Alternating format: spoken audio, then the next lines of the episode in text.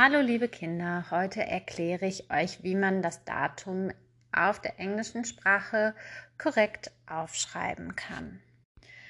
Im Englischen sowie im Deutschen gibt es sogenannte Ordinalzahlen. Das ähm, sind Zahlen wie erstens, zweitens, drittens, viertens und so weiter und so fort. Ja, also alles, wo wir normalerweise einfach einen Punkt setzen würden, und das machen wir beim Datum auch, das nennt man eben Ordinalzahlen. Jetzt ist das bei uns relativ einfach, weil wir einfach immer die Zahl nehmen, einen Punkt machen und dann ähm, ja, meistens auch die Zahl für den Monat nehmen. Manchmal schreiben wir dann auch Mai hin oder so und dann hat es sich bei uns. Im Englischen ist das ein bisschen anders. Wenn man also im Englischen 1. Mai sagen will, muss man auch eine muss man eben auch erster sagen und kann nicht einfach 1 Mai sagen. Das sagen wir auch nicht. Wir haben ja auch ein anderes Wort dafür und zwar erster. Die sagen anstatt one first. Also der 1. Mai wäre first of May. Man schreibt aber einfach nur first May hin, wenn man schreibt. Ähm, das kann man folgendermaßen abkürzen. Entweder man schreibt natürlich das Wort F-I-R-S-T. Das schreibt man so meistens aber nicht hin, sondern man macht eine 1 dahin und dann S-T. Denn S-T sind die letzten beiden Buchstaben von First. Genauso ist es bei Second.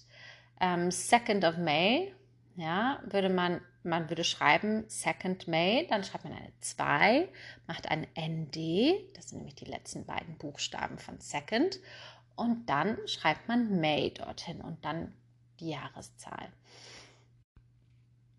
Dann bleibt uns noch zu klären, was drittens heißt.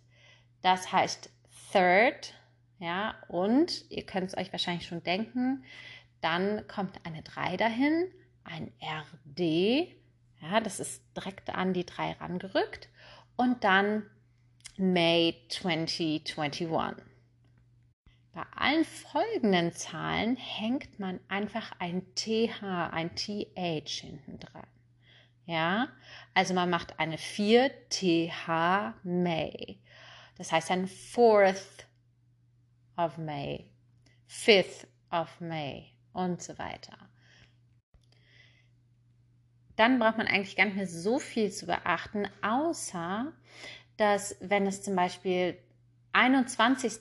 Mai heißt, dass man dann nicht denkt, ach ja, es geht ja immer einfach so weiter, sondern der Einer zählt. Ja? Da steht ja 21 und deswegen sagt man 21st of May. Ja? Oder 22nd oder 23rd. Das wäre noch richtig und wichtig zu beachten. Ähm, genau, also ich habe jetzt mal hier drei Daten für euch und ihr könnt hier mal überlegen, wie man das dann aufschreiben würde. Schreibe auf Englisch auf 1. Juli 2019. Zweitens 14. Dezember 2020. Und drittens 31. September 2021. Ich bin gespannt, ob ihr es gut rauskickt. Ja, schickt mir die Lösung zu oder zeigt sie mir und ich wünsche euch noch einen schönen Tag. Hoffe, ihr konntet das gut verstehen, wie man das Datum auf Englisch schreibt und bis bald.